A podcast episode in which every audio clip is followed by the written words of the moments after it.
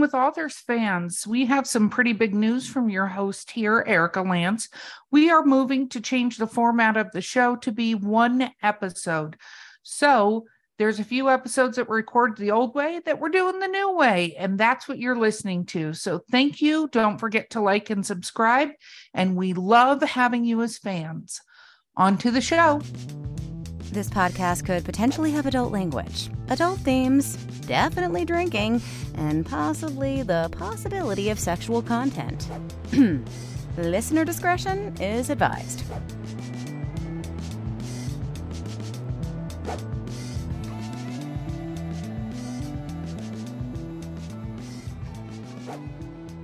Welcome to Drinking with Authors. I'm your host, Erica Lance. My co host today is the amazing Bo Lake. And our guest today is Lyra. Oh my God, I almost said Sanchez. Saenz. it's fine.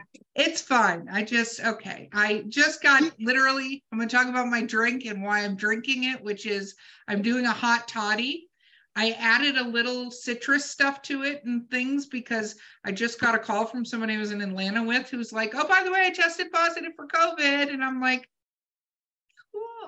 That's, I love living in the years of COVID. That makes me so excited to not leave my house for a few days to see if I test positive. Go team. So I'll get my crap together. I will. But what are you drinking today? I'm still not very exciting today. It's Coke Zero because zero sugar. And I have water in my new Buc-ee's mug because Buc-ee's is the best gas station I've ever been to. Buc-ee's is like a landmark for people. Oh, Lyra, so cool. What are you drinking? I am drinking a root beer with just a splash of rum in it. I like it. Nothing fancy. Hey, I'm only slightly fancy because I added tea to my whiskey and lemon and honey concoction. And then I made one for my boyfriend because I was like, you know what? Just in case. Because I told him, I'm like, hey, so blah said I had they have COVID. And he's like, what do you want me to do about it now? We sleep together. Which is, by the way, his response to anything that I say when I'm sick. I'm like, Do you want me to go sleep in the other room? He's like, It's already too late. It doesn't sound like that, by the way, but in my mind, he does. so, okay, Lyra, for anybody who doesn't know you, what do you write? Um, I am a sci-fi fantasy author with just a splash of paranormal steaminess in there. Um, my main book series right now is The Nocturne Symphony. Um, which is if you've ever wanted to see a robot do magic, this is where you could find that. Which is fantastical. So we like to Scooby Doo in the beginning, which is go back to what made you decide to write? Um, well, I've always loved writing ever since I was a kid. I used to write little stupid stories um, as a teenager and before that. Um, but this story was, I actually wrote it during the COVID lockdown. it's a quarantine baby. Um, it, I like a lot of international media and I came across something that I thought was pretty interesting. Obviously, it was a slash show. And I was like, hmm, that's an interesting idea of having a character come back to life at the beginning. What could I do with that? And so I just kind of ran with it. And now we have Ren and Kaito and their misadventures, this whole weird world that I've made up with that I wish I could live in myself. There you go. And beautiful. The hardcover for the first time. my gosh. It's beautiful. I can't, I can't even hardcovers are awesome, aren't they? Like they really are. Something about a hardcover book. It's funny because I hate reading them because they're too bulky, but I absolutely love hardcover books. So, oh, there's more coming in from the side. If you're watching the YouTube. oh, oh, we found it. We located My wife's it. amazing. Wives are amazing. so good but ooh, so pretty, so pretty. So, um, so you, you began and then you did a lockdown and a lot of people had sort of lockdown book babies right some good some bad um, but you actually do a tremendous amount of writing. So what is your actual first published work? It's this one prelude. Prelude is the very unless first? you're talking like archive archive of our own fan fiction mess in that case. Oh we do talk fan fiction. Oh yes, Uh-oh. yes. Yes. We're gonna go back. See i knew there was something there. I could sense it. I Uh-oh, sense it. Oh, um, I sense the tremor in the forest the first fan fiction I ever wrote and finished that wasn't a one shot. I think I was 19 and it was a Soul Eater fan fiction. It's an anime where they um, they have these people that turn into weapons and there's a cute romance between well, not really a romance, but there's a couple that everybody writes about and I did a story in which that main character is thought to have died. Oh wow, this is an interesting. The main character is thought to have died, and then her friends find her with amnesia later, and the whole story is about her getting her abilities back and renewing her relationship and all. So I'm like, wow, I have a through line of characters dying at the beginning. Of, I was going to say, so this Stories. was your first round of people that I love that you watch something. You're like, this is an interesting premise that I've written before. I'm like, wow, I've done that. Hey, I like it. I like it. So, um, how much fan fiction did you do? You know, there are copious amounts of yaoi slash fiction on the internet that were published under various pseudonyms. That may or may not be my work. Um, you could find some stuff in the harry potter archives in the naruto archives. Um, i am a huge fan of yu yu hakusho. Uh, recently I was publishing in The Untamed, and um, it shames me to say this real people fiction. I, I won't divulge who because I'm ashamed of it. But you do, do not do not be ashamed of any of that because you know it's interesting because a lot of authors cut their teeth on fan fiction which i think is a good um, sort of gateway drug to writing your own fiction right well first of all you are writing your own fiction oh my god nobody send me an angry email because fan fiction people can be the nicest people and they can be the fucking meanest people but yeah. um, no hate mail. Um, but it's interesting because when you write fan fiction, you're writing in somebody else's world and somebody else's mechanics, right? And then you have to graduate and create your own world and create your own mechanics. But it's a good way to go, how do I get to the beginning and through a story, or how do I create a romance, or how do I create tension and stuff like that? And I think you know, especially a lot of the fan fiction that I've read and that I've heard people talk about, a lot of fan fiction has the characters, but I don't think people realize it's completely different storylines, right? Most fan fiction is not going, oh, we're having another day at Hogwarts. You know, when you're talking Harry Potter, it's like completely divergent, sometimes new characters blending in with the old and the stories that you want to see those characters having gone through right? Mhm. versus i mean there's the you know sort of famous infamous one for um, supernatural where dean and castiel get together. And a lot of people have written that particular divergence which i think is amazing and brilliant and on, is the only reason castiel hanging around for any period of time actually makes sense. But um, and so i think it's it's amazing for authors if you want to be a writer and you want to start but you're like i don't know where to start. Where should i begin? This is a great place to put your toe in the water to go let me let me start here. Let me let me start with something that i love and then i can create something that i'd like to hear a story that i love.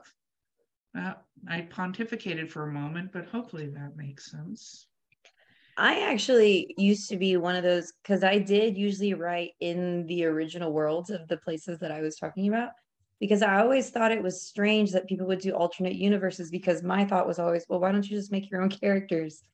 and make your own books.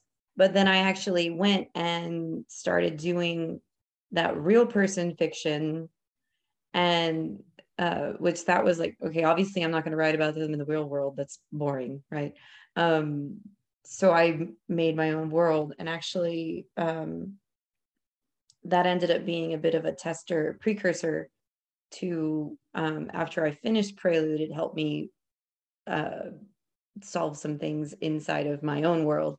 So it was i guess the idea of taking characters that are already someone else has already worked really hard on them and then now it's a stepping stone to where you can take them and manipulate them and use them in your own way so you can figure out your own imaginative process.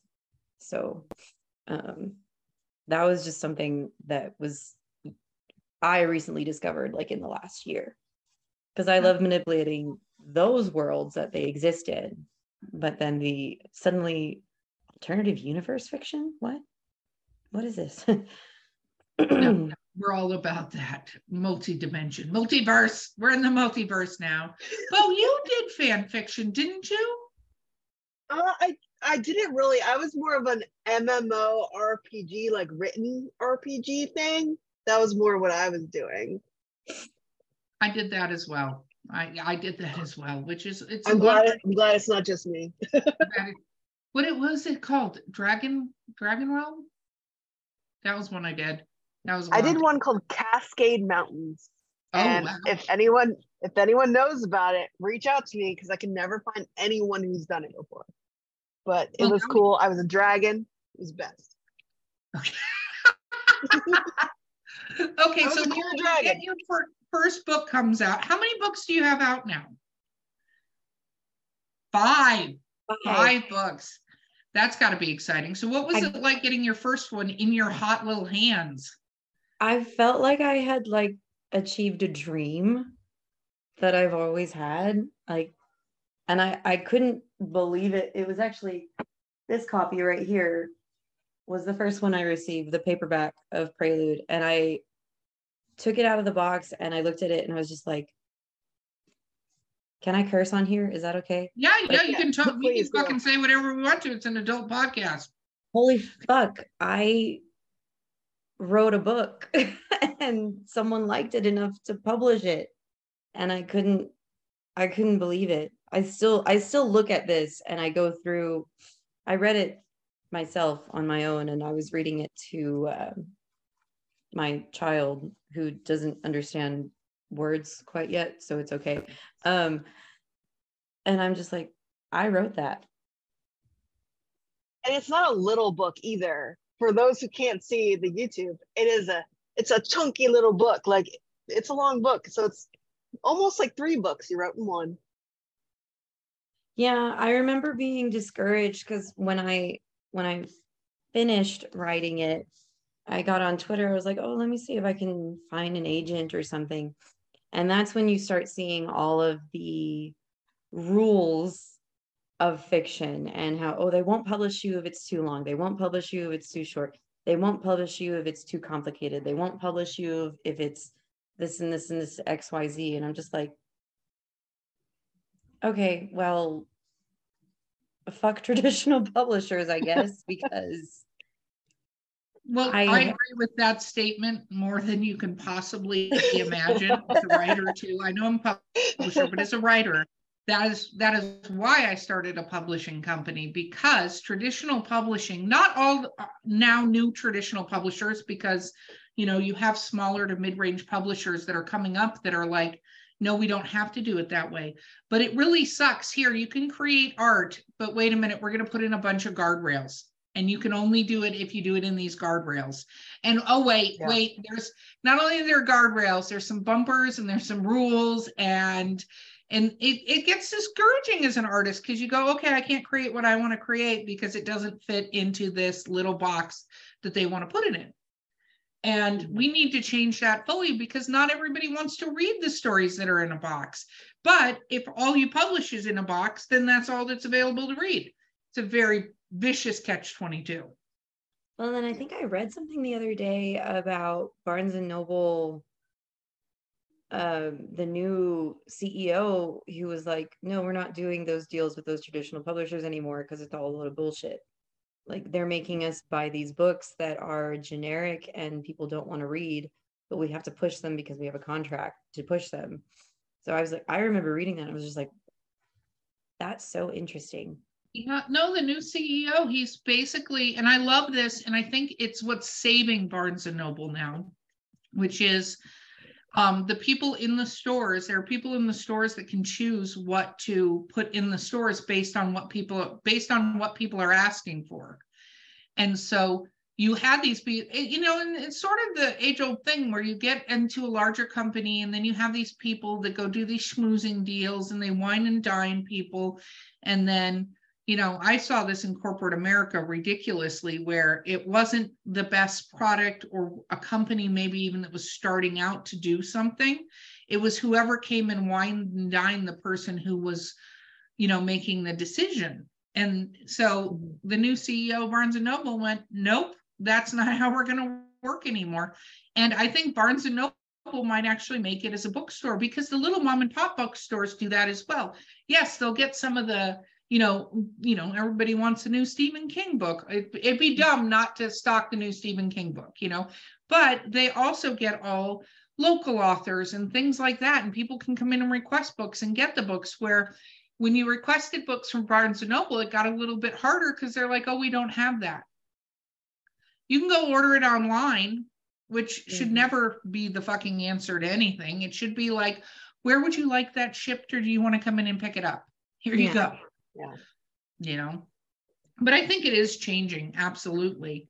So now you're five books in since your COVID baby, which was COVID was our 2022 year. So that's a lot of writing. How much time do you spend writing? Um, I used to have a lot more time. Um, I would spend it was my hobby, so I would be writing five or six hours a day.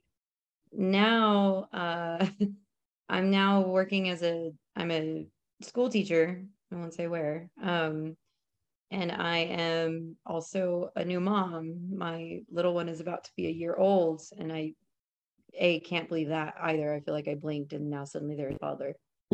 But uh, so I don't get as much time now. So I try to write at least. I have this. Okay, so nerdy gamer in me meeting writer. I found this website called 4TheWords, and Bo is now on this. We're friends. Um, yes. And uh, so you go on there and you pick a monster, and you have to write the word count minimum to defeat that monster. And what is this called? It's called For the Words. So the number four and then the words. Um, and it's it's pretty cool. It's like a whole community. You can even like self-promote yourself on there. Some people actually publish their works on there. So there's an archive that you can read what people have been writing. Um, and it's pretty cool because like there's even like a quest and things. You can make an avatar. so wow. it's like satisfying my video gamer thing as well as my writing. And now, between my work schedule and my child and just general life, I try to get at least four to 5,000 words a week. Um, and that's not always writing every day. It's, I just write when I can. Um, and unfortunately, that slowed me down a lot. Uh, I hate that, but life happens, right? So, well, when you when you replicate yourself, i.e., have children, and both Bo and I can relate to this, that becomes a lot more work, you know, because you're responsible for all the little things with the, the the mini person. And even when you get fur babies, I have a brand new fur baby. I feel like I have a toddler. She peed inside mm-hmm. the house today. I was like, oh my God. And it's a whole thing. And I'm like, now I need diapers. No, I don't need diapers. I'm not doing that. But you know, like I'm back to having a toddler that has to be babysat all the time. What happened? But I remember having, you know, my my little people are much older people and I have now had little people and replicated themselves. But um, no, that's a lot of work. And even finding the time is brilliant to do any amount of and 5,000 words a week. That's that's awesome. That's kick ass. Now, you may have done 12 times that much previously, but that's still kick ass. So um, I will go with that. Okay, we're going to take a quick break and then I'm actually going to let Bo ask questions because I know she's thoroughly excited to do so. And I did it again where I took over the entire first half of the episode. welcome. We'll be right back. Others.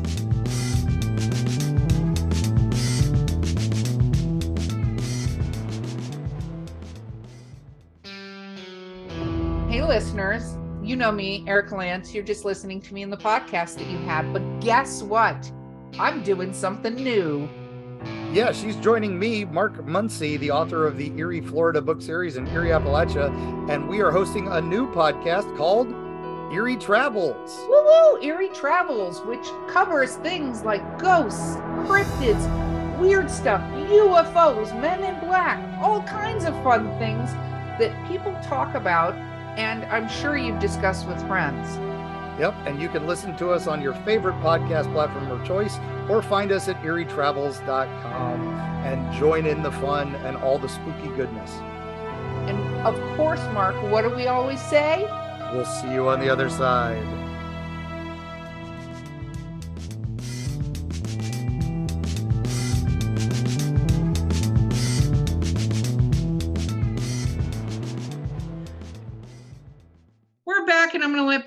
Ask questions. As someone who is also a mom and has to find weird, odd times to get some words in, when do you do your best writing?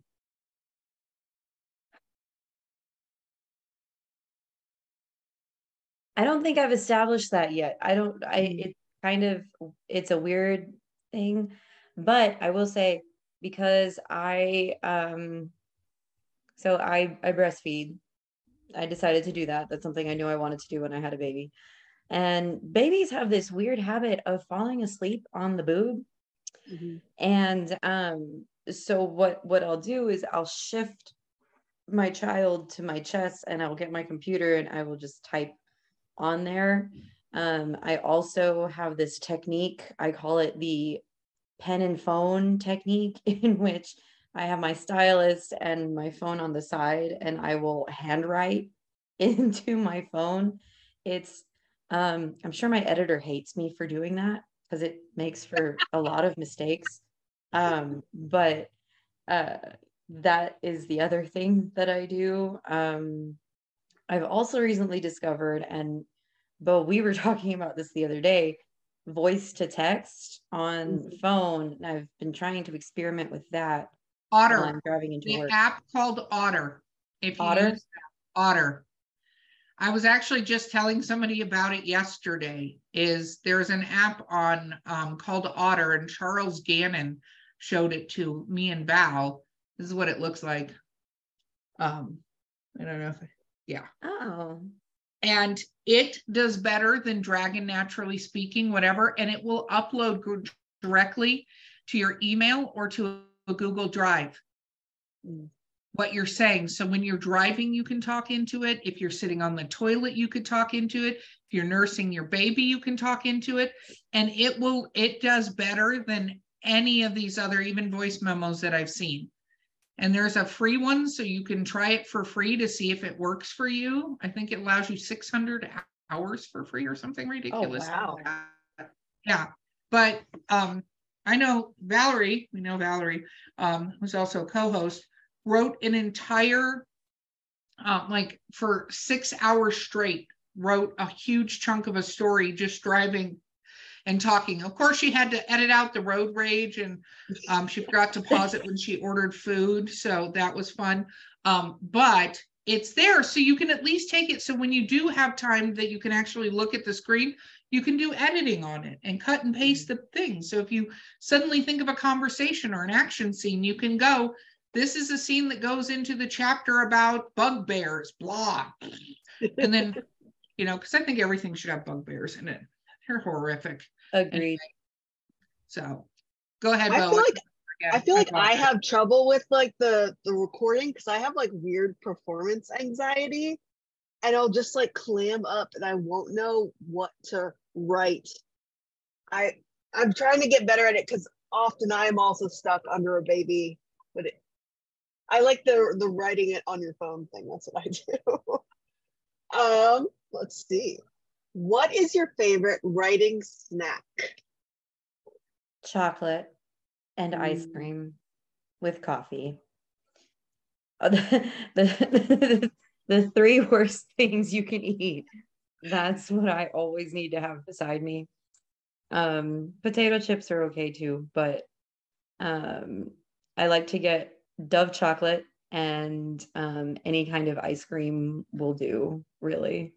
So I love all of this and even the combination of all of these things together. I'm going to throw that out there because you can get ice cream that has chocolate covered potato chips in it. Ew. Okay. that judgment needs to disappear. show, so. I have not had that. French fries and frosties all the time. I don't want to. Oh, now I'm going to make you try that next time I see you in person. Okay. And I okay. know exactly when that's going to be. So Yeah. Yeah. Yeah.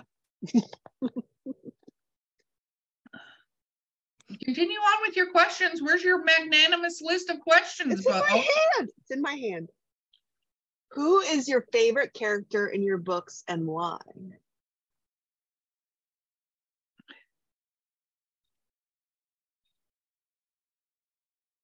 Can I say a character that hasn't actually been published yet? Yeah. Yeah, go for it. So she does the work. Her working name is Lyra. Ha. Um, she's a fairy, and um, I like her a lot because she speaks backwards. She's always mixing up metaphors. She, you know how there's that like it's TikTok or Flick Flack or whatever. She reverses everything. So her speech pattern to write has been so stressful but also really fun to break all of the rules that you normally hear um so as far as like favorite for like writing of a character she's up there right now but ren will always have my heart ren nocturne my witch she's she's a badass witch with a lot of trouble and or a lot of history and this is a character I think about her. She makes me cry. She makes me laugh. She makes, I love her sarcasm. I also love that she is human and mm-hmm. she, you know, she falls in love with somebody and it's a forbidden romance, whatever. That's so cliche. It's a, it's a frowned upon romance. And she's just like, fuck it, whatever. I'm here. And I'm, yeah. You- So You're pausing, Bo. How Am I? I- I'm just trying to word the question appropriately. So your books are kind of like genre genre mashing a little bit. There's some sci-fi, there's some fantasy, there's some uh, paranormal stuff. Is there a genre that you like to write but are afraid to write?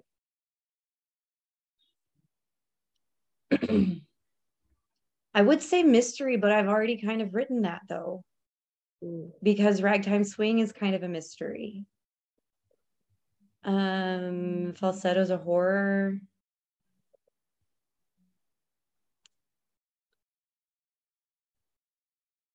It might, I would never be able to pull off a Western. I'll say that. I could, I couldn't do it. I don't, even though I live in Texas, I don't think I could pull off a Western because my idea of the Wild West is not the cliche Wild West that you see in Clint Eastwood movies and stuff. My idea of the West is that very Mexican border town idea, and it's very different than what you see in mainstream Western. So I guess Mm. that would be the only genre I would be scared to touch. Might be an interesting challenge later down the line, but um yeah, everything else is just fun and interesting. I want to see Ren in uh Mexico, like Blood Meridian slash like Prelude. That would be cool. Look at you inspiring whole new books there, Bo. I know. I- Well- I, just throw ideas out there. Just vomit them out.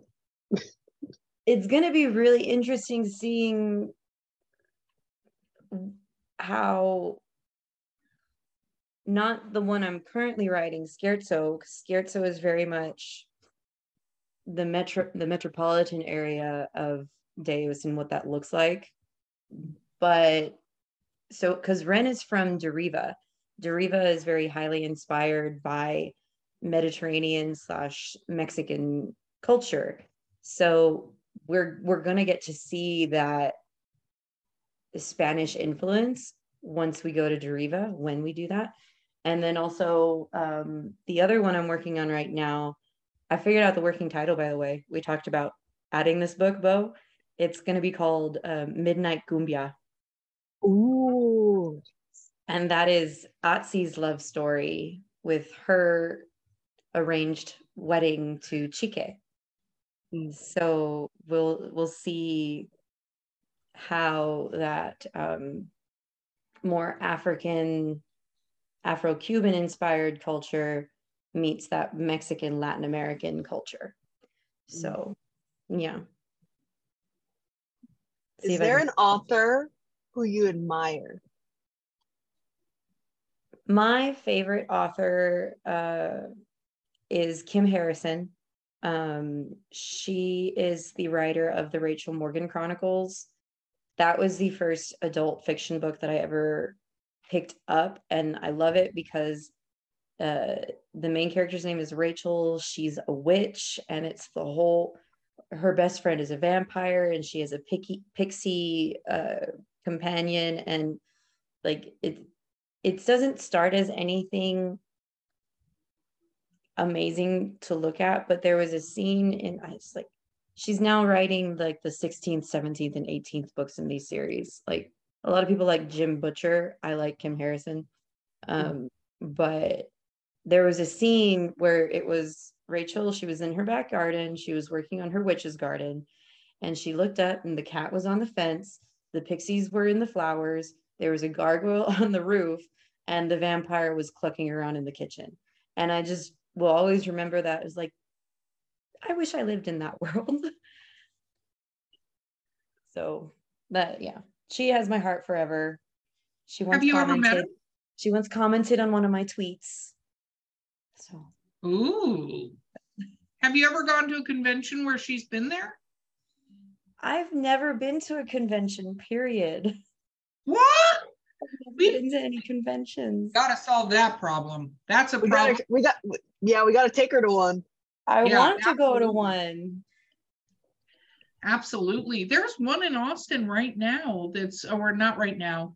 We'll talk after, but there's one I sent an email about that's going to be in Austin that I I would be good. I think it's going to be in Austin in September. So okay. I know I know Texas is a ginormous state, but I'm just saying it's in closer proximity than other things. So uh, and I, I remember I spoke to you about this. I wanted to try to get a table at Comic Con, but they had the the artists' tables had run out and I couldn't get a spot. So it yeah, it's just it's never it's, been the stars have never aligned for me to go to a con. We will get the stars to align for you to go to a con because going to a con is awesome and especially a lot of times some of these authors not all of them but a lot of them like that tend to go to some of these conventions. So you can have the opportunity to go meet them and they are thrilled to meet you. Like you you know the way we are thrilled to meet our fans they're thrilled to meet their fans 98% of the time. Every now and then you do get a dickhead author that is just not a pleasant to be around but it's the exception and not the rule I would say. Bo, continue. Do you listen to music while you write? Sometimes I actually will set up playlists. I haven't done this mm. for Scherzo yet. Maybe I should do this. I, I, I used to set up playlists for whatever project I was on. It would just be a bunch of songs that would inspire me. Um, there was actually once a not a fan fiction. This was an original work that I was working on. Every chapter title was a song title. I never finished it because sob story, the computer I had been working on it on crashed Mm. and I lost a good chunk of what I had written and I just go I did the same thing. So this is something I don't ever mention, but I actually wrote a, a young adult fantasy book when I was a young adult. Two of them. They were not good by any stretch. So the fact that they all died horrible deaths is totally okay because one of them did start off with it was a dark, stormy night. So that gives you an idea of the direction they were going. But I had them on one of those old Macintoshes that looked, you know, the white ones with the little teeny screen. My mom had them lived in Florida, got struck by lightning. They were not on a floppy disk. I lost both of them. I didn't write again for a long time because I was like, Oh. and fuck the world. Like it makes you feel hopeless. Yeah. I'm just like it is. But now we have the cloud. That's why, you know, people are like, oh, the cloud. No, I hook everything up to the cloud. If you're listening to this podcast, hook your shit up to the cloud. Because that way, no matter what device dies on you, whether it's your phone, whether it's your computer, whether it's your tablet, whatever the hell it is, your stuff is saved. Because otherwise, you know, even some of the best devices in the entire world could have a cat or a small human spill a milkshake on them and then they're destroyed. Forever. Yeah, Google Docs has saved my ass so many times. I everything I do now is online. I don't I mean eventually what I'll do like once or twice every other month I'll like upload everything on Google Drive to my s- spare hard drive which actually those files are still alive. They're in my hard drive and they actually once I'm done with the Nocturne Symphony maybe I'll pull them back out and work on them because I really did like it was I was, she was a ballerina and she was Yeah. a witch and she was trying to fit in it was a very steampunk post-apocalyptic world and she was getting revenge on an ex-boyfriend it was great it was going to be wonderful and then it, it died Yeah, no, that needs to come back. We need to bring that back. We need to resuscitate it. We need to Frankenstein it and bring it back to life. I don't think that's a real thing, how that goes, but I'm throwing it out there. mary shelley made it a real thing so That's true. That is very true. Bo, I keep interrupting. That's that's my goal in life is to continue to interrupt your questions. But what I'm gonna your- ask the question you always hate, Erica. Okay. I'm gonna ask the question you always hate. What is your best advice to other authors? finish it that's it. That's all i can say. There's no best advice. There's no best writing practices. There's only finish it. Like imagine you're in mortal kombat and the book is your enemy and you're about to write the last two chapters. You just have to do the ko and you have to finish it because otherwise you can't do anything if it's not finished. This is so true. I used to play mortal kombat a lot i haven't played it in a long time i don't want to play it I used to play Mortal Kombat in the arcade. I miss going to the arcade to play games. There was an exact point in time that somehow it switched from, you know, like you could go play for hours and hours to unless you were like the top of the person and waited in line and put your quarters on the thing forever, then you couldn't play. But I used to go to the arcade all the time with quarters and play and wasted a lot of money that way a lot of money. Where did you get the idea for Prelude? like the setting or just in general In general, like where what what absolutely struck you that you wanted to begin this world? I wanted a world where technology and magic could interact at the highest level. Because you never see books where, I mean, you see paranormal books that are set in like our technology setting where people have cell phones and maybe there's a fairy on the corner or something.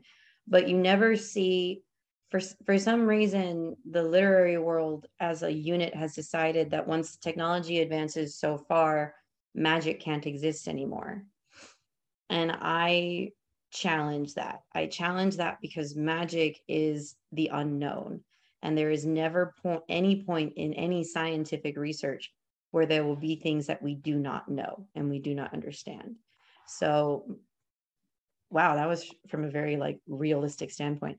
Um, that was very profound. Very. So, sorry, I'm a steampunker at heart. I think uh, technology will save the world, but I think magic will always also be a part of the world because otherwise, where will we find joy in things? Magic isn't waving wands and killing people with a kill word. It's being happy, it's being joyful, it's being able to experience sadness to its fullest. And a lot of the times that's missing in the most advanced sci-fi. You get so caught up in this is the end all be all of science. We're about to have an alien invasion or we have to defeat this foreign robotic menace and humans are forgotten in science fiction. So if That's that very true. obviously that's not true of all sci-fi authors obviously the greatest sci-fi authors do a best the great job of having the humanization so Well, and I think it it to your point, it's again the boxes. Like here we go traveling, me and my whiskey traveling back to the beginning and talking about forcing into boxes. I think that's why some of these stories, like you said, are not as told and are now coming out and being told because no, if you're going to write sci-fi, it has to be hard sci-fi and you know science and people want aliens that are rigid and you know what do you what do you mean fairies? There can't be any fairies here with this spaceship. Like what is that bullshit?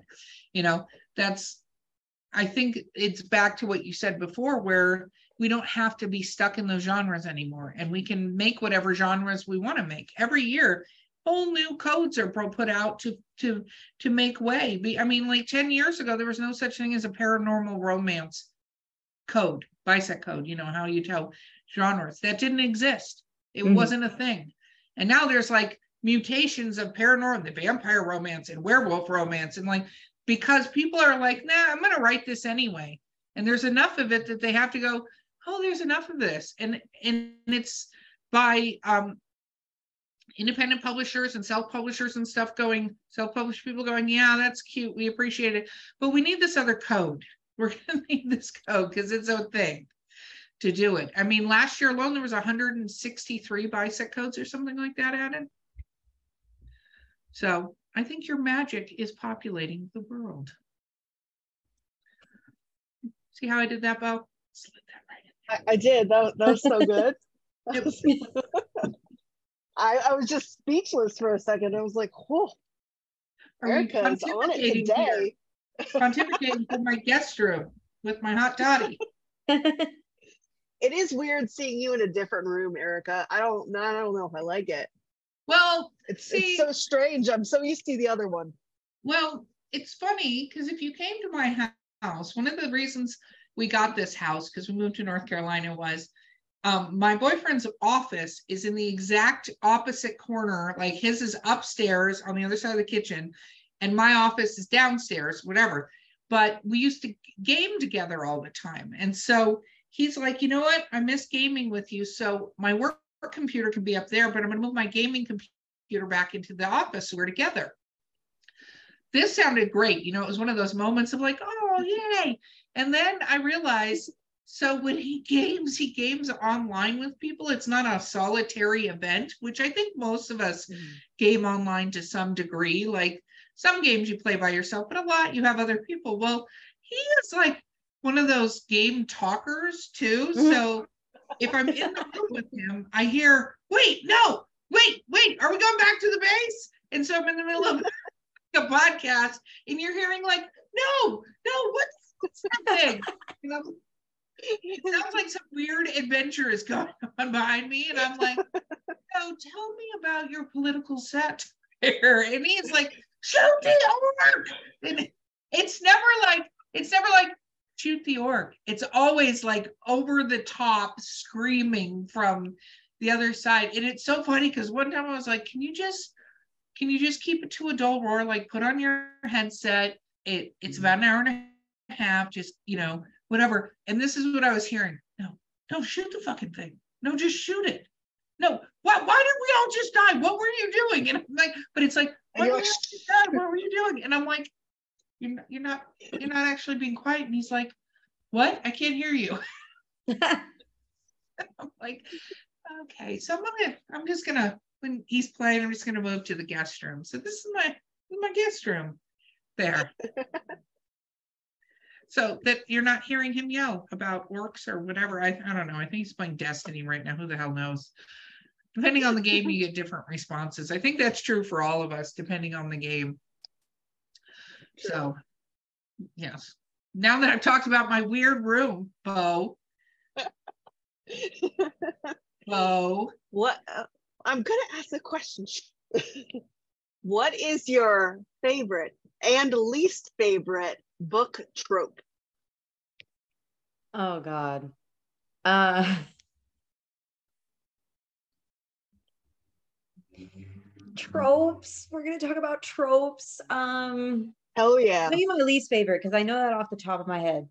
I hate um love triangles. I can't stand love triangles unless there is a caveat, unless there there is a chance that all three of them will end up together. I, I did. Or if there so long as there's a chance that like also because so the love triangles are usually like this like there's a person a person and then this person in the middle needs to choose there needs to be this okay there needs to be a chance that this person if they don't make their decision the other two will get together and leave them out which means there needs to be a chance of bisexuality or homo, homo homosexuality somewhere in there. So that's unless they're all you know whatever. But so that's my least favorite trope. My favorite trope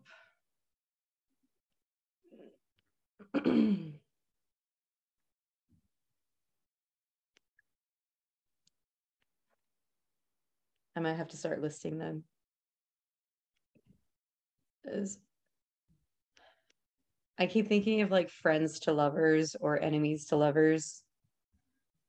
I guess I have to say enemies to lovers just because that's the first thing that's coming to my mind. And that is also, I, I always put the bad guy with the good guy. You know, I'm a fan of Loki. I like I like the idea of him with, you know, some of the heroes sometimes. Heroines, heroes, whatever. But Oh, I like it. I like it. Okay. I'm going to ask the final question. You see how I just did that, Bo? I'm going to ask I the did. Final saw it, question. Yeah. Who would For you once. cast is pre- in Prelude as the two lead characters? who would I cast? Yep, you're making a movie. Who would you cast? Um, there is a uh, very handsome, very eloquent Chinese actor um, who I would cast as Kaito. Uh, his name is Xiao Zhan or Sean Xiao, what, however you want to think about it. So he he's gorgeous. He's tall and beautiful, and he was actually like one of like Forbes top 10 most attractive men in the world for a few years. He's still on that list. He was the most beautiful man in China. But anyway, um, but for Ren, it would have to be an actress of mixed heritage because Ren is of mixed heritage. Um, I was actually seeing what's the name of the actress that she's the main actress in The Witch, and then she was also the Queen's Gambit.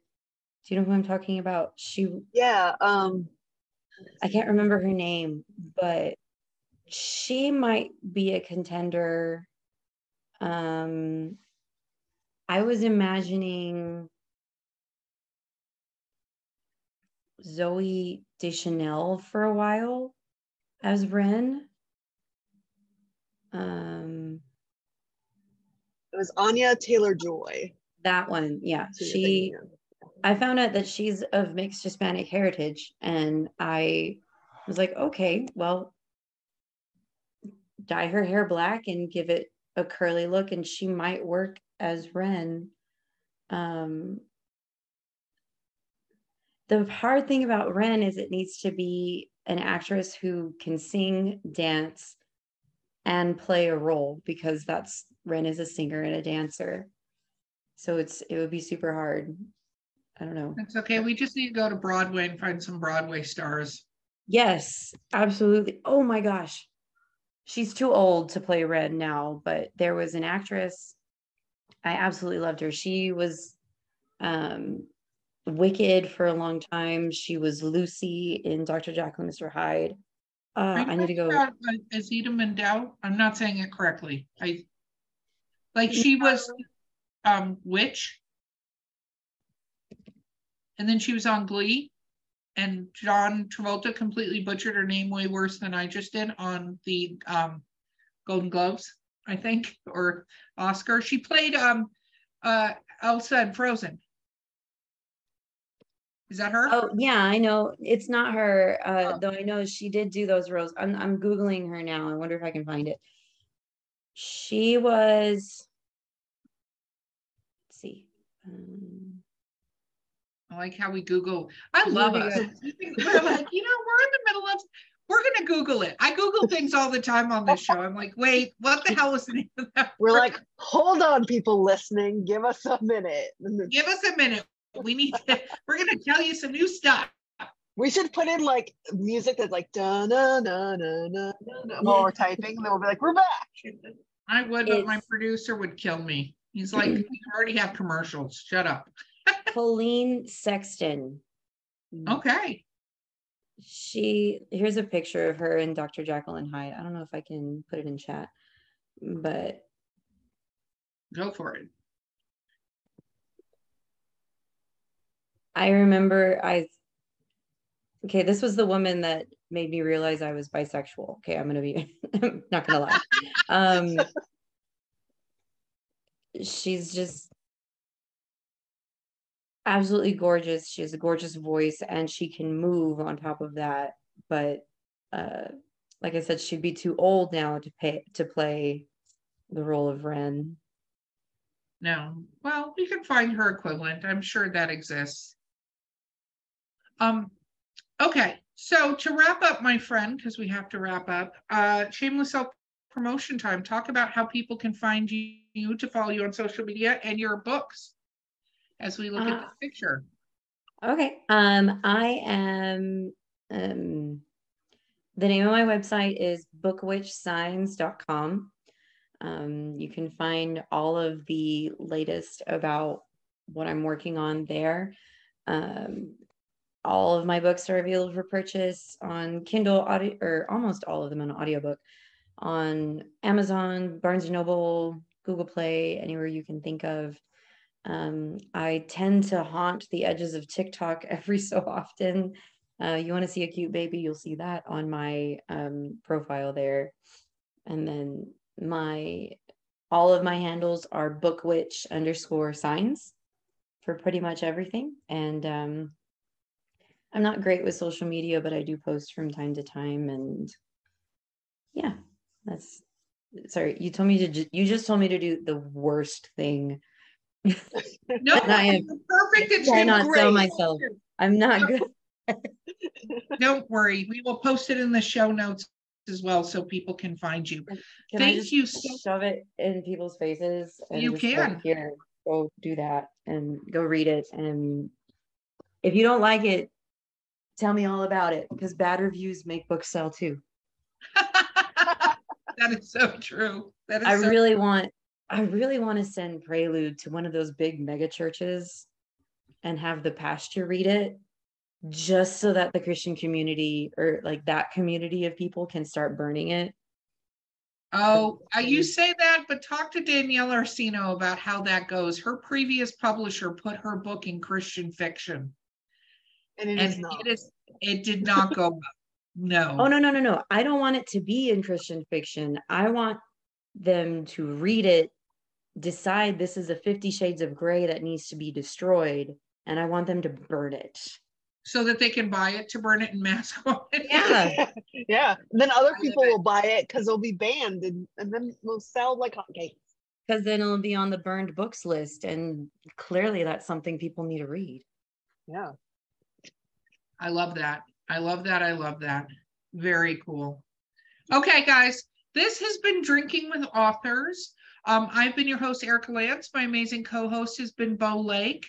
And don't forget to like, subscribe, review, leave comments, and we will see you next time.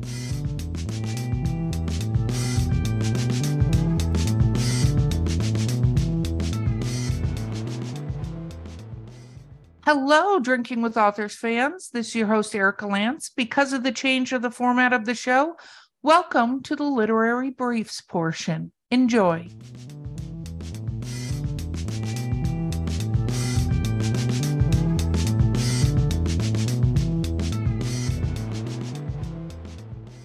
Welcome to Drinking with Authors, the literary, the Macron edition. No, just kidding. The Literary Briefs edition.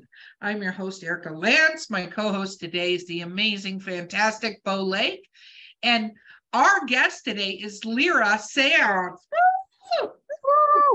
It's very elegant in that chair if you're watching the YouTube video. Okay, let's talk about what we're drinking, shall we? We shall. Okay, I am drinking um uh hot toddy, but I put tea in it and whiskey because that's what it is, and big slice of lemon because somebody just called me to notify me they tested positive for COVID that I was hanging out with for two days. Can't wait. That's super exciting. But what are you drinking?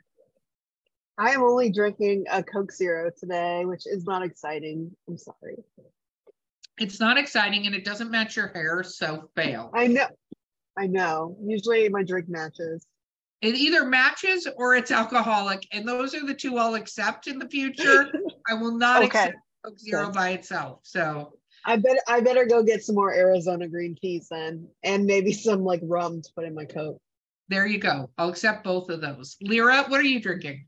i am drinking a root beer with a little bit of rum in it See, you could have done that. Do you see how simple it is to say a little bit of rum?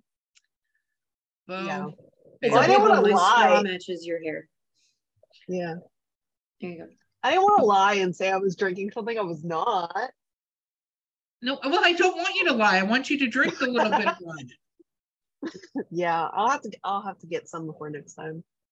I what I don't want is Val to ever drink champagne again. That's what I don't Oh want. my gosh, she was hungover for a while. Oh, she Like- was a wait till you hear that episode. That was a shit show. She's she's drinking, she's like, it's sparkling wine. I'm like, sweetie, that's like champagne. Have you ever drunk champagne? And she's like, no. And I'm like, oh God. in the As we- history of my drinking life the only thing that has made me sick is champagne Yeah. Well, Val, who was co-hosting with me, drank two glasses of this. Screwed. Screwed. She was so terrible. She was just so bad. She's a She lightweight, texted me after. but She texted me after, and it was indecipherable. Like, Yeah, she said that she, she sent me a text in the middle of the podcast and it was just letters. And I'm like, oh God. we'll try to make it through this. Okay. So here we go, Lyra. Rapid fire questions. You ready? sure What is your favorite book of all time? um stephen king's it Why? because it is it's not afraid to go there he was not afraid to go there No, he went many places during that he, he went there for sure. he went Yeah. there and he went past there took a right and then went Even further, there. Yeah. A- And then went to turtles. Things just got things get weird near the end. This is It's what Yeah. happens when you Beautiful drink and do prose. drugs while you're writing. That's as somebody who just- drinks while she writes, I understand this. I just also love uh the idea of a creature that can take on the form of the worst your worst fear like he was the first to say that and now everybody has just copied that so it's a great trope but Okay, what about um your least favorite book of all time? Um, I recently did not read because I read the first chapter and decided I wasn't going to read any more of it. Was in a book club and we were reading the erotica. Oh God, what's the name of it? It's the one that has like the cufflinks on the cover. It's like Bound to Me or something like that. Is it? I don't know. It was one of those books that came out after Fifty Shades of Grey. And it Oh. was so it was so trashy. I could tell it EL something. Is it E.L. James's next one after? That person is a terrible writer anyway. I'm sorry. I've said it many times on It's- this. She's It's fucking ac- terrible. accurate, true. Yeah. Yeah. Well, I read good. the first chapter and I was like, not only is she bad at writing, but she described a uh, a half Asian, half Caucasian person as of mixed descent, and then the black guy's name was this like very non-African American name. I was just like, there's problems here. I'm not reading any more of it. It didn't help that the sexy parts were cringy at best. So Oh, to me, everything that, that I've ever seen, I have refused to read any of her books because they're fucking terrible, and I just will not even begin to start there. But um, there is what was it called? Oh my gosh, there's this very funny person who does movie reviews, and um, he's got the greatest voice. But he did a, a review of Fifty Shades of Grey, and one of the things that they put was the lines that were in the book that never made it to the movie. And one of them was like she turned crimson the, the way she turned red like a crimson the color of the soviet flag. That is legitimately a line in 50 shades of gray just so yeah it's it's pretty pretty fucking terrible um okay so what about one of your favorite um books that was turned into a movie or a tv show where do you think they did a really good job Let me think. Um, favorite books that was turned into a movie or TV show.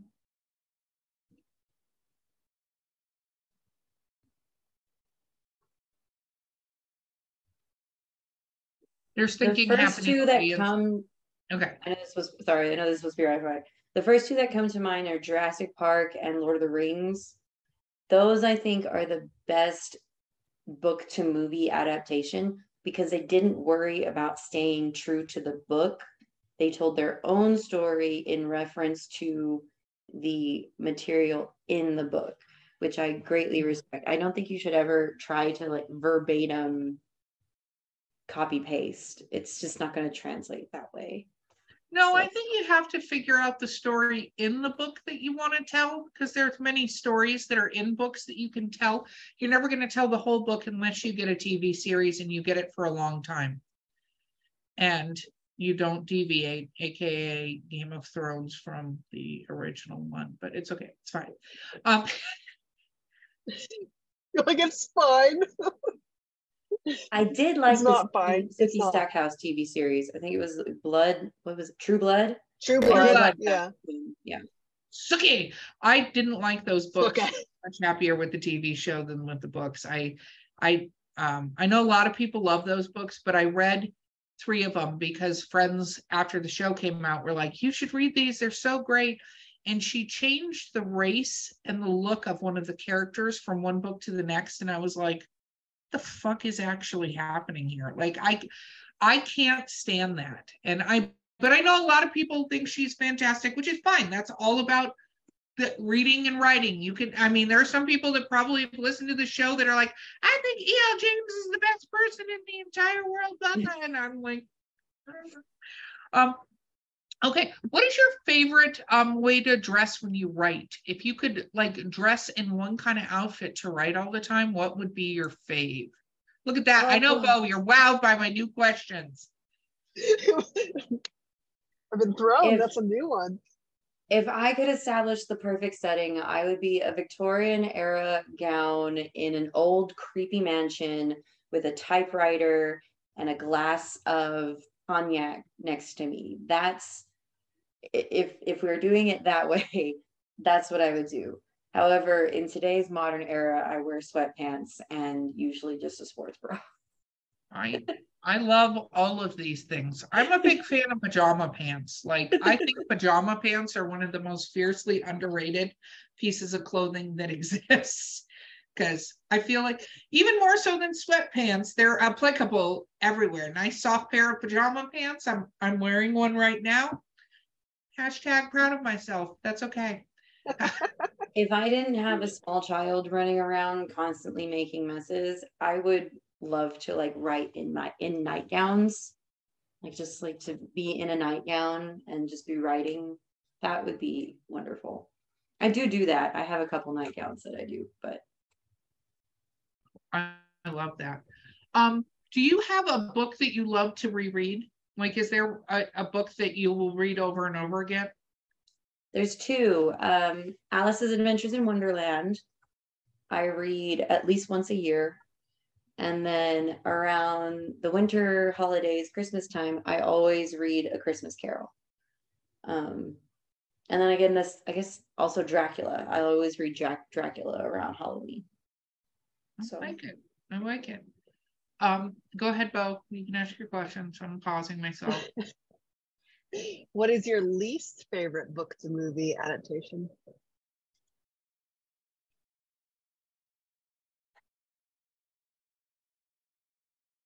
On the basis of it was just a horrible movie, Eragon. On the basis of they completely missed the point of the book, um, I would have to say, uh, oh my gosh, it's in the back of my head. They, it was awful. Um,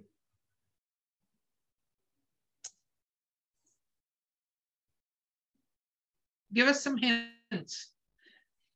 It was, it's one of the Frankenstein movies that's come out. It, it, but it was like a more recent one. Like they didn't stay true to the book at all. And because of that, they completely missed the point.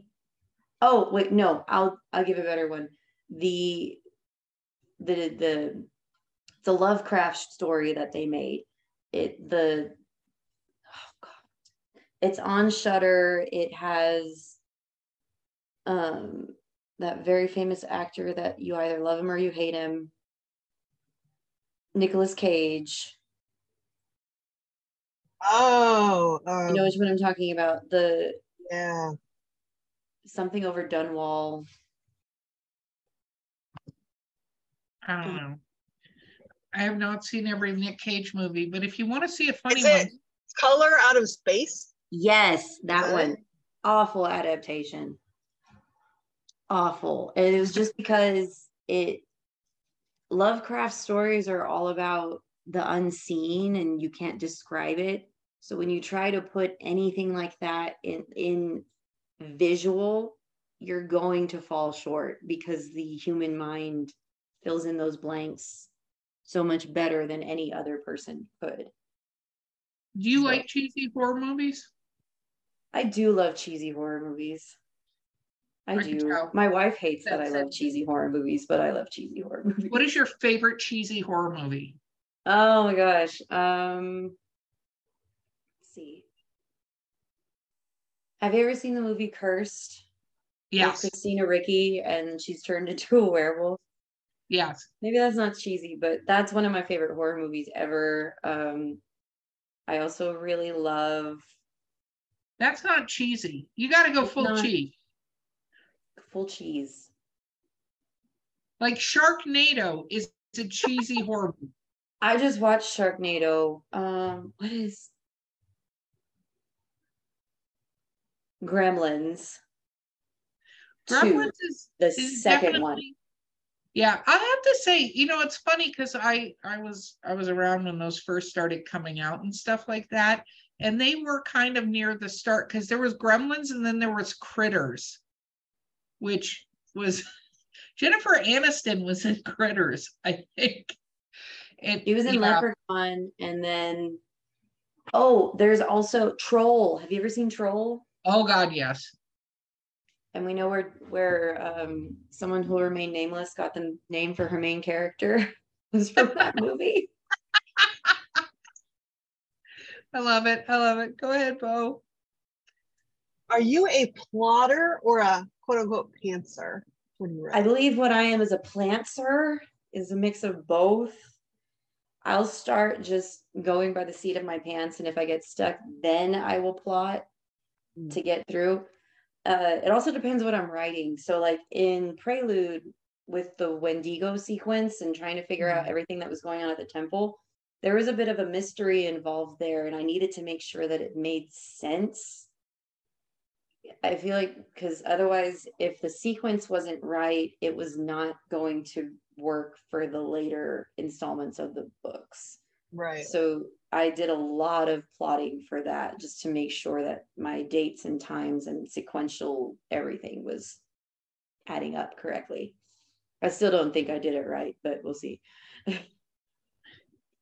If you had to dedicate your book to a celebrity, who would it be? A celebrity. I would dedicate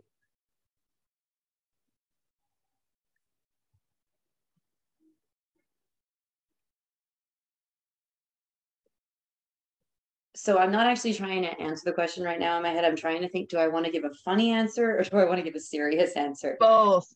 Give both. My funny answer would be I would like to dedicate this series to Britney Spears in honor of her no longer being in con service to her father. On the other hand, in seriousness, I would probably dedicate the book, um, one of the books to uh, one of the actors who inspired it, who I had in my head uh, for Kaito's look, just because he's a very sweet person. His name is uh, Wang Yibo, and whenever I like forget to put romance in the book, I go and I pull up a picture of him. I'm like, oh yeah, right. There's a hot guy. Okay. Um, like, don't forget, he's hot. He's don't hot. forget, there's a hot guy, and people want to see kissing. Maybe. Oh my gosh. You have your books on audiobook. Have you listened to them? No, I haven't gotten the chance. I only know the Kelly uh did my stuff and she sent me some clips of what she'd done and I absolutely fell in love, but no, I haven't heard the audiobooks yet. And I want to hear them so bad. It's it well, I'll tell you, it's interesting because I think some people are good at listening to their audiobooks. I say that because that's how I catch up on my series as I go back and I just listen to the audiobook so I remember where the hell I was at before I write my next one. You know, but other people are like can't stand to hear it because you hear everything and sometimes you hear the mistakes you've made and things like that. I think we all make mistakes, whether we intend them or not. And then you hear them live and in person as somebody's mm-hmm. reading them. And then you're like, son of a bitch. And, you know, I had an author who has told me they're like, I listened to it and my timeline was a little off. And she's like, now I can't unhear it. Can I? so, how much reading do you get done? Um nowadays I read more baby books. so if we're counting books that I've read, we read about, at least one or two a day. But uh I the most recent book I read was over the winter the winter break. I read Soulless by Gail Carriger, which I actually really liked. I have the second one on Kindle waiting for me. So Very cool. What about reviews? Have you looked up your book reviews? more often than I'd like to admit. I mostly go in and check and see is there anything new. And I'm always like pleasantly surprised if there is something new. I was I was like I wanted to like message this person one on one because they rated falsetto a two star, but didn't leave like a verbal review. So I'm like, why did you give it a two star? Like, what what is what did you not like? What's wrong with it? So I don't know. I haven't gotten anything lower than a four star for most. That was the only two star I've gotten. So I'm just like, what was wrong? What what like what, Well, there could be nothing wrong. It could have just not been for them. Welcome to the world of being able to rate things without having to actually interact with the human on your rating, that's true. You know? Well, What is your desert island? My desert island book, like that I would have to have. Yeah, It might also be the only one you have, so keep that. in yeah. mind. It's it's the only book you have for the rest of your life on a desert island. Only book I have for the rest of my life on a desert island. I would say the collected works of um would I want H.P. Lovecraft or would I want Jules Verne? I'm going to say Jules Verne. The collective works of Jules Verne. I like it. So that gives me the Time Machine, Twenty Thousand Leagues Under the Sea, uh, War of the Worlds, all those. Okay. Do you believe in the paranormal? Yes. Have you ever seen a ghost? Seen, no. Um, possibly heard, maybe. I've definitely been in situations where I feel like something's not quite right. Um, however, I know enough. Bo lives in the Appalachian Mountains. You know, you don't stick around to find out. Don't look in the trees. Don't look in the trees. Hear your name on the wind, you just keep walking. Very true. Okay. What about a weird food combination?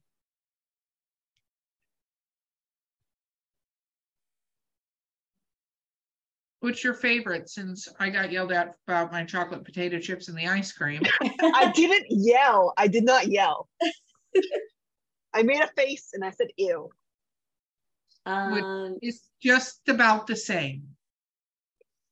it's probably not weird, but beef jerky, potato chips, and a soda of some kind is a Beef Do you eat favorite beef combination. jerky Is that a thing? chips? Or do you eat them separate? Beef jerky and potato chips, and they go in at the same time. And then, um, but only on a road trip. Okay. Okay. Do you like road trips? No. so so you have to have a snack because it's unbearable otherwise. I need, yeah. it's okay if I'm driving, but most often I'm a passenger. So If you could travel anywhere, where would it be? Japan, that one's easy. Osaka, Japan for one of their lantern festivals. Very cool. If you could go to any um, literary world, where would you want to go visit? Wonderland. That's a dangerous place to be, my friend. Anybody who says Wonderland, I go, you know, because you've read Alice in Wonderland. I go, it's not the Disney version of that. Well, but We've had we've had a lot of people say that recently in Wonderland. Wonderland. I mean, I say it fully knowing that there's a Jabberwock somewhere and a Bandersnatch somewhere, but I think the Queen of Hearts and I could get along pretty well. Um, Well, if you didn't, it wouldn't last very long and you wouldn't know. So there you go. That's Uh, yeah, there you go. I don't. I wouldn't want to go to Narnia. That's a dangerous world. Would not want to go to Narnia. Um, the Harry Potter world is just our world with magic. So I don't but know. you'd be I- on the magic side of that. yeah. But then you have to deal with um Voldemort huh? or in the Death Eaters. No, I was going to say giant spiders. Oh, well, there is that. and and basilisks. Um, what is? I guess I would love to live in the Hollows world. It's just our world with uh, magic and witches and things. I like it. What about um if you uh could be any kind of magical or fantastical creature, what would you be? Well, I'm already a magical and fantastical creature. That so is what kind true. of question is is that? I'm kidding. Um, Oh, your turn. No, I'm just kidding. um, I would want to be one of those awful fairies that like steals children and uh, curses people and does awful things to awful people. That's what I would want to be. Okay, that's a new one. It's a good answer though. Well, just because everybody thinks fairies are like Tinkerbell and they're so cute. And I was like, no. Or like super hot and will steal you away and like make you their If you queen. Actually, read Peter Pan though. Tinkerbell is not some super cute fairy by any stretch. It's very much like if you read the actual Little Mermaid stuff, not the Disney version. Tinkerbell is not a pleasant experience. you're right. You're right. And and the fact that we have made fairies these cute little things that go on dates with handsome boys is just ridiculous to me. So I would want to be a real unseelie fae to remind everybody that no, you don't pick up the random coin that was left there without putting something there in return. Because that's how you get kidnapped by the fae. I love that. Bo, what is your least favorite genre?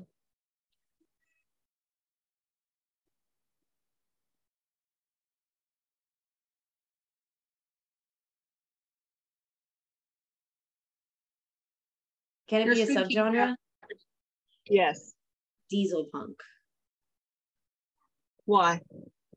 Because it's it's so limited in that part of the world. And i feel like whenever i read a diesel punk book the author didn't take it far enough. Mm. like you're talking world war ii you're talking mass killings you're talking all of these things. And yet we're so focused on i don't know when people write it they write it for the setting not for the actual historical meat that's in it Right. which I guess you could say historical fiction is something I'm very picky about. yeah. we had not noticed yet. okay. Um, what is something as an author that you are not the greatest at that you think? Like, what is your Achilles heel? What is something that you do when you're writing that like your editor is like, stop doing this? Remembering my characters' names and how they're spelled. I'm really bad I about that it. Okay. What about something you're incredibly good at? um making my editor laugh. I like it. I like it. Okay, Bo, ask a question. I'm gonna do the final one. Oh goodness. What is your favorite genre that you do not write?